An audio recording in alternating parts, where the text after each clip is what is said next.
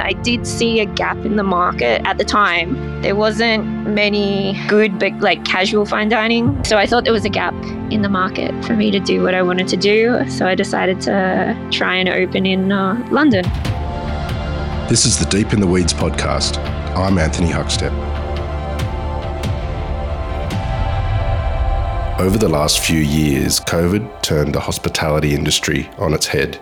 And for those on working visas embarking on a career in the industry, it was even tougher. But Australia is not alone in this. Today's guest, Alexis Noble of Wander in London, has had her own epic visa journey in the UK to save her restaurant. Alexis, how are you? I'm good, thank you.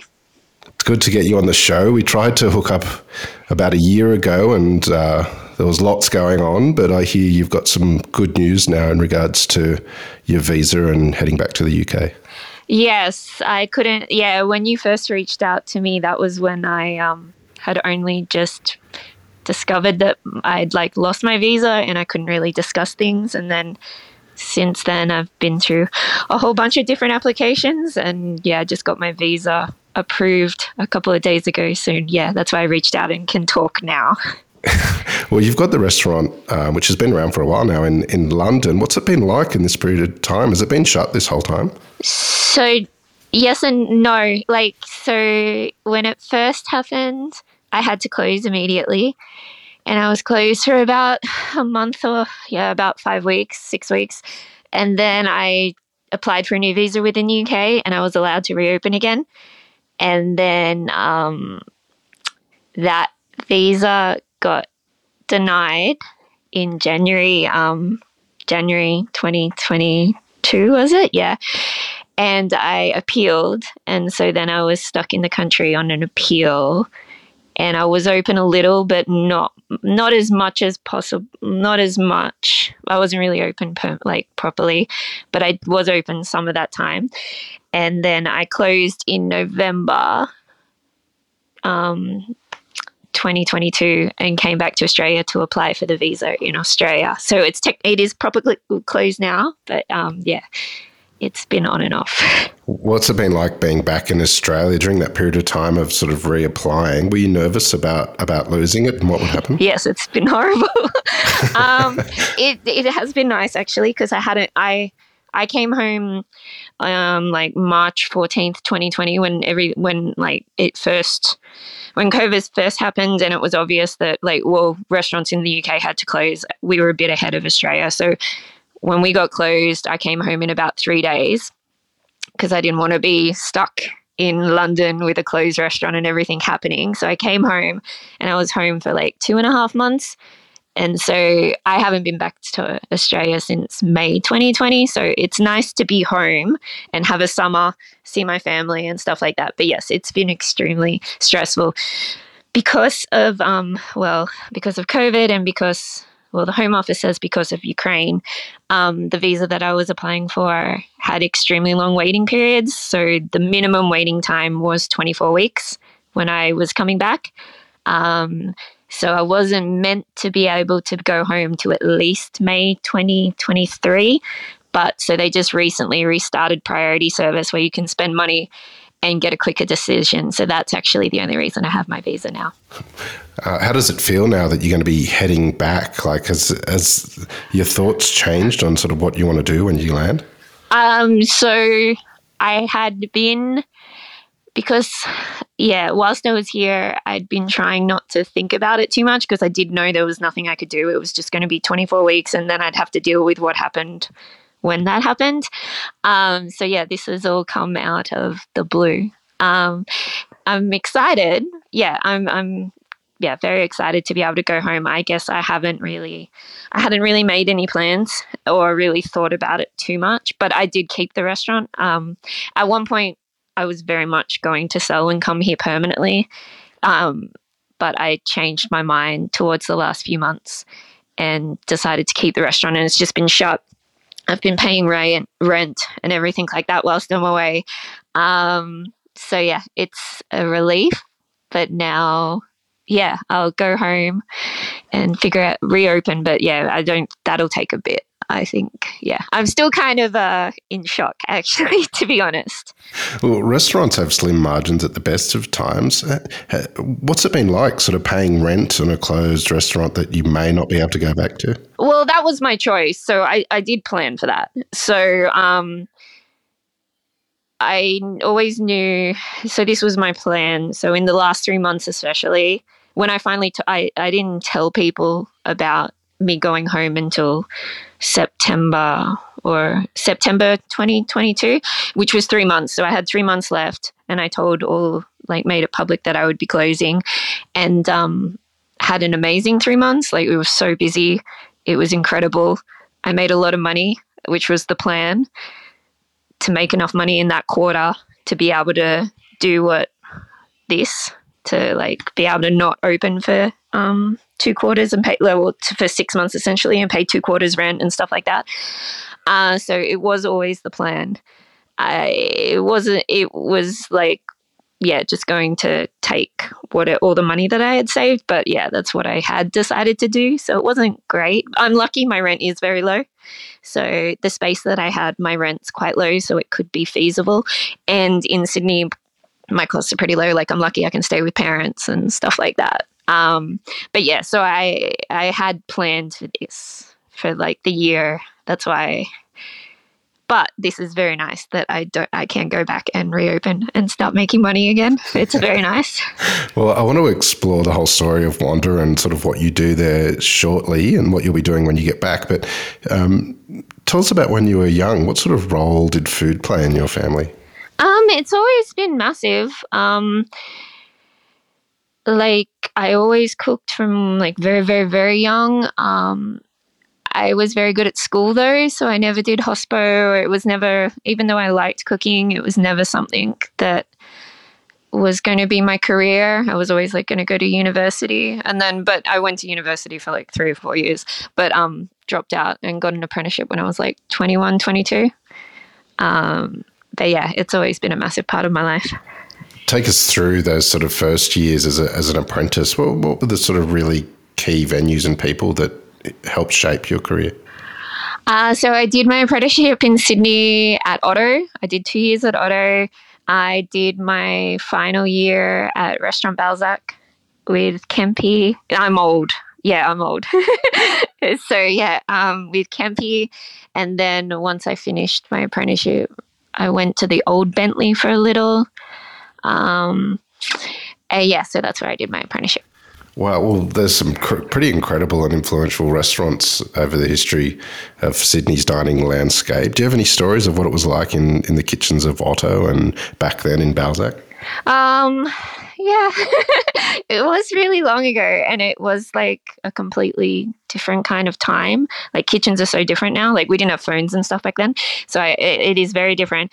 Um, Otto was good in that it was like so many covers you know, you'd be doing 250, 300 a service, um, proper like sections where you just work like you work a section for three months, four months, like heaps of repetition.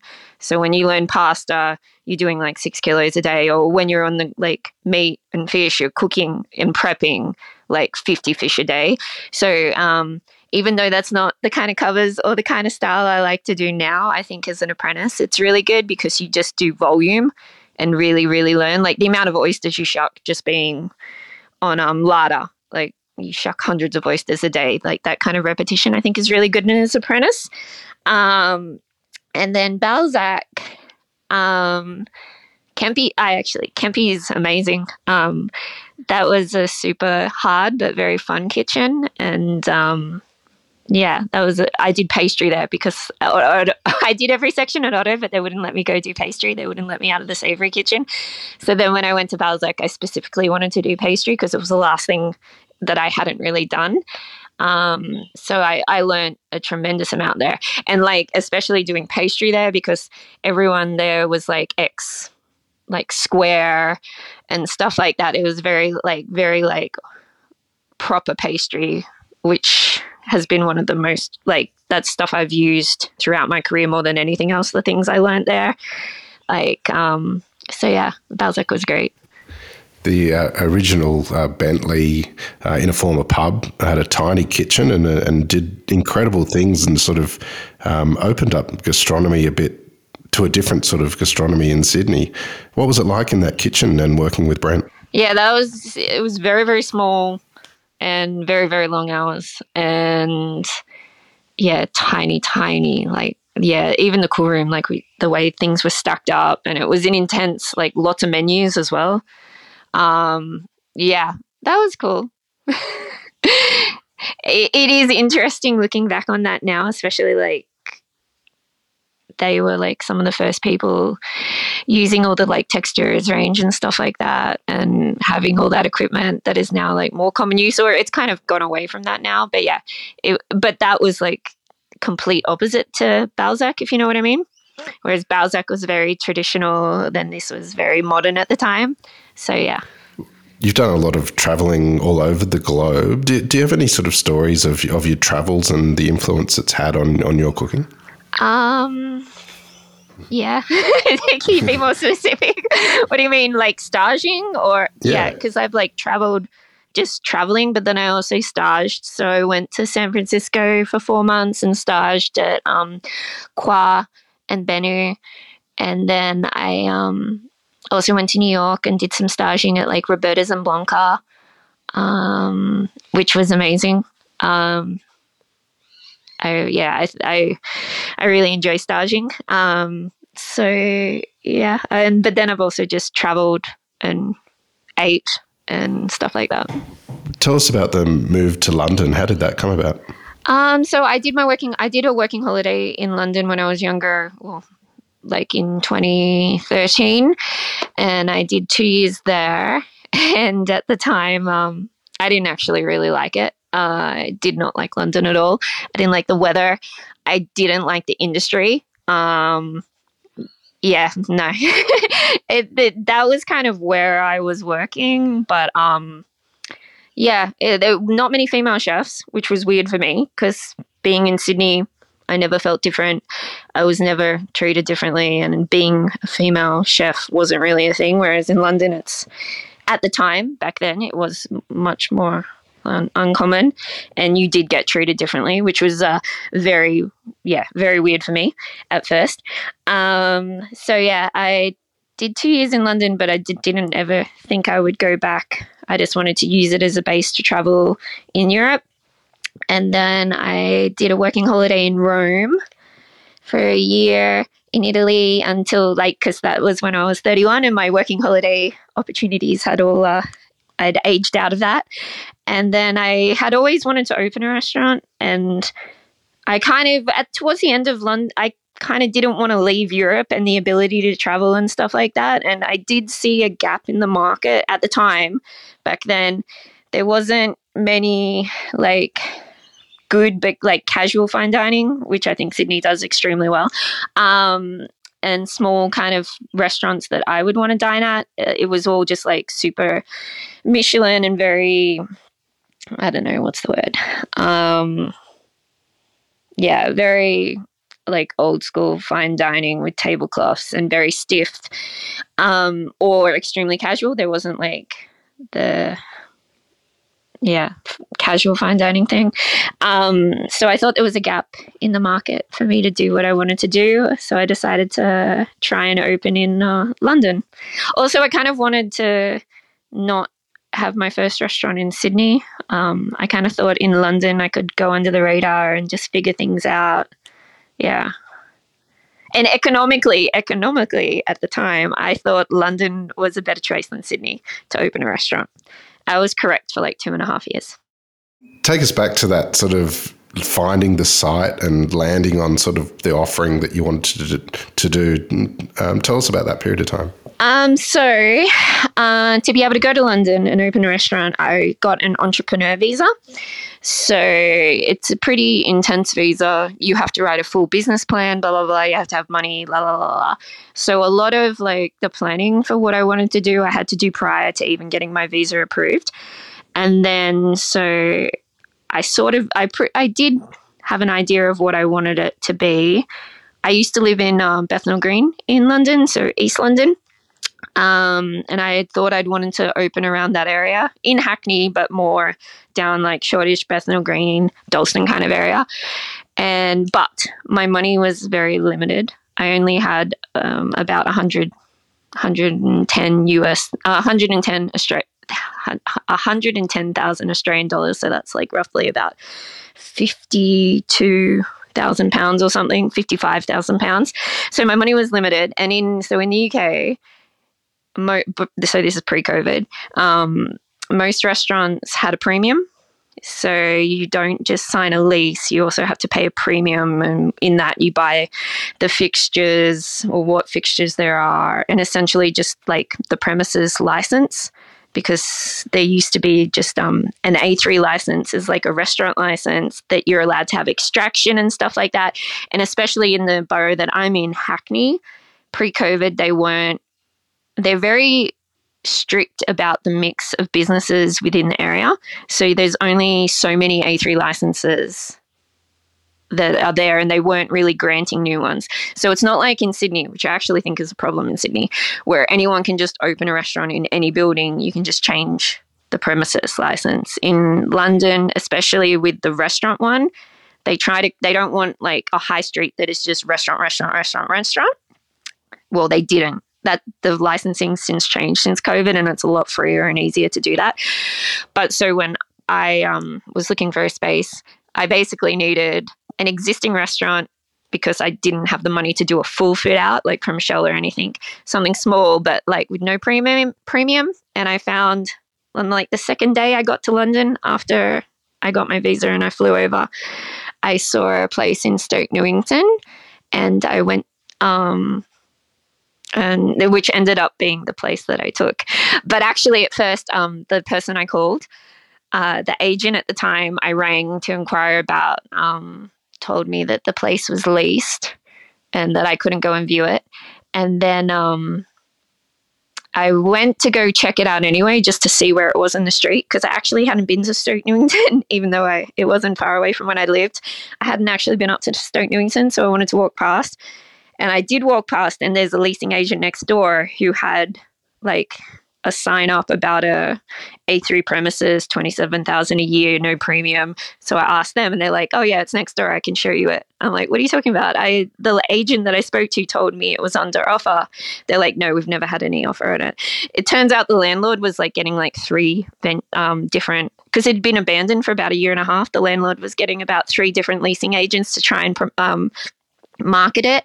And clearly, um, I have since heard from other friends that um, that agent just thought one, you can. I kind of sound like a cartoon mouse, like I sound young and unserious. So they were just like, yeah, no, we don't want to show it to her.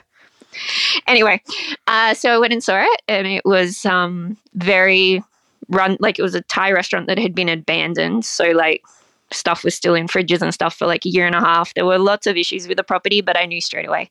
And uh, about a week later, I put in an offer, and my offer got accepted. And then, although in London, it's not like an eight week settlement where it's like super easy, it took over six months from my initial offer getting accepted to like, because the place had been abandoned as well. So they had to do a take um, possession notice, they had to change over the land registry. Things in London are like, it takes a long time and then um, my landlord did try to fuck with me a little. Um, but it, uh, yeah, it ended up being the offer I put in in June, July 2017 ended up being a thousand pounds cheaper. Actually, I paid a thousand pounds cheaper than what I actually finally signed in November 2017. So yeah. You mentioned it was abandoned and it was a former restaurant, and you had a limited budget to sort of do anything to it, but you kind of did everything to it yourself. So tell us about the. Yeah, but over five years. So at first I didn't. At first I just did the things I had to do to get open, and um, it was not great, but it was fine. I lived in the basement for the first year as well. Uh, so that's how I could afford that. I lived in the basement, which you're not technically meant to do, but yeah. Um, so yeah, I lived in the basement. And then uh, as I took money and I slowly reinvested and built things up and renovated and got things done. But yeah, it, at, at first it was just do what it needed to be done to be able to open. So that's when I first viewed it as well I could see straight away the bare bones were there and what it would take to be able to open and that I could do it. Like it had extraction. So it had a really big, like the extraction, which is like the biggest cost, um, especially because these are all old, like Victorian buildings that are three stories to like put up the extraction all the way up. That would have been my entire budget basically. So like I could see the bare bones there. And then I just got all secondhand fridges, ovens. Uh, yeah, spent as little as possible. Didn't go crazy. Um, I was good with my budget. So yeah. And then yeah, slowly every month did more, bought more things, and yeah. Tell us a little bit about Wander and, and your food and, and the offering that you have there. Um, so in London, they like to say that it's an Australian restaurant, which I do believe. It's like, I just think it's like a modern Australian restaurant. I personally think it's like a Sydney restaurant specifically. Uh, the menu's designed to share. Um, it has evolved over the years. Like, initially, it was just um, yeah the menu was designed to share like five or six snacks larger dishes a couple of desserts when i actually announced i was well in the past year because of everything that was happening i stopped doing that and just did a set menu like a, five or six courses uh, which bores me as a chef but it actually really works. It's really good for the head spend. It's good for costs. Yeah, it actually works. So I do need to figure out what I'm going to do when I reopen because that was really effective and it's good for my uh, prep time as well. Like it's good in many ways, other than that I get kind of bored like that. Um, so I need to figure out what I'm going to do when I go back. Um, lots of Italian influences, lots of Asian influences. Um, try to work with as much local produce as possible. Um, yeah. Is it, are there a couple of dishes um, that you had on the menu that sort of speak of the sort of food that you you were doing there? Mm, yeah, I guess it's um like I dessert like i always used to have pavlova like a proper pavlova because so i used to always make i pa- make pasta so there's always egg whites so i'd always make a proper pavlova. Um, also we have a lot of australian guests a lot less since covid because a lot of our australian guests obviously went home um, over the years. Um, so i always did pavlova but then when i went from like a design to share menu to a set menu i stopped doing like a classic pavlova, like just a slice of pavlova, and then turned it into a more plated dessert. Um, but yeah, I, there's Australian influences here and there. Uh, lots of pasta. There's always one pasta. It changes depending on the season and what I feel like doing. But yeah, I I have been deliberately trying not to think about dishes or menus and stuff like that whilst I've been here because it would just be yeah, hurting myself for no reason. So actually, when I go home, I need to start thinking that way again. Yeah. You've uh, experienced the extraordinary produce of Australia and the UK, which is vastly different. What's some of the produce over there that you sort of loved using um, while in your time in the UK? I miss Australian produce, yeah, like very much so.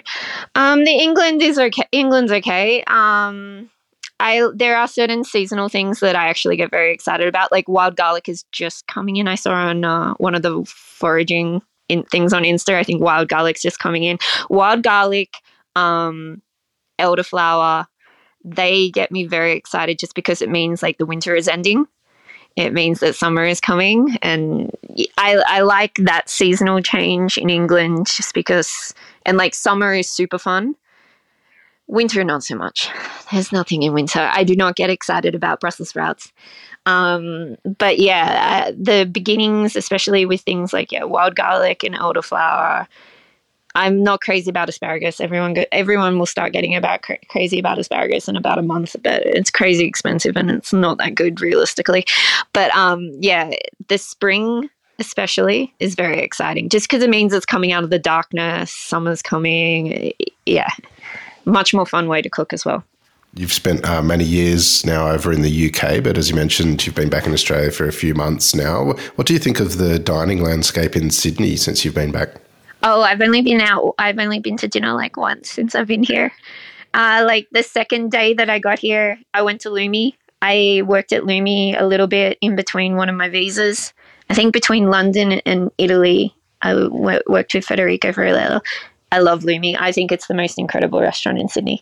Um, so yeah, we went to Lumi, which was amazing, and also just incredible to see um, the evolution over the last like five six years. Um, yeah, I love that restaurant. Um, but other than that, I haven't been going out. Um, I've just been laying low. Yeah, my mom. So another part of this is um, my mom got diagnosed with breast cancer during this, and so she's been having radiation whilst I'm here. So I've just been like staying home, chilling out with her, cooking. Um, so I haven't really been dining out much. But Sydney's amazing. I know Sydney's amazing. Has that um, affected uh, your thoughts about going back to Wander as well? No, she's fine now. Sorry, that probably said that probably that probably sounded really harsh. Um, no, no, she's finished her treatment and it should be all fine. But um, it did impact. It, it did play into why I decided to come back to Australia. So because when because I've been on an appeal since January, you're not allowed to leave the country until your appeal is finalized. Otherwise, you give up your visa. So the moment you leave, it's gone. So that wasn't fun. I couldn't travel, but also if something happened at home, I can't just come home. Um, and then because of COVID, like so many people are in this situation, like in every country, realistically, um, there's such a backlog. So I still had not got an appeal date um, when I left. So it could go on for years essentially, and you're just stuck there. You have very limited rights to work, to have. I don't think I actually even had access to the NHS. That's a bit of a grey area. But yeah, there's a lot of things like that. So that's why I decided to come back to Australia. Especially, but even more so considering what what happened with my mom, that I needed to just come home. Yeah, it would take a long time. There would be a risk I wouldn't get the visa, but it was um, not really possible to keep living that way under those circumstances in the UK. And then even just having the business, it's a really hard way. Like I couldn't make any long term plans or yeah, hire people. Hiring people was really difficult because um yeah, not knowing what would happen. Um, so yeah. The last couple of years have um, sort of changed everyone's lives. Has it made you sort of see what you want to get out of your career a little bit differently? Yes. Yeah. Um I think the first couple of years like my restaurant and work was everything, which it should be. Like when you're in your own place, there's no other choice. But um I think because with what happened with COVID, like that wasn't my choice. I think um losing the restaurant that way kind of made me be a little bit more at peace with it and um, made me realize like before I thought I had to open every single day no matter what.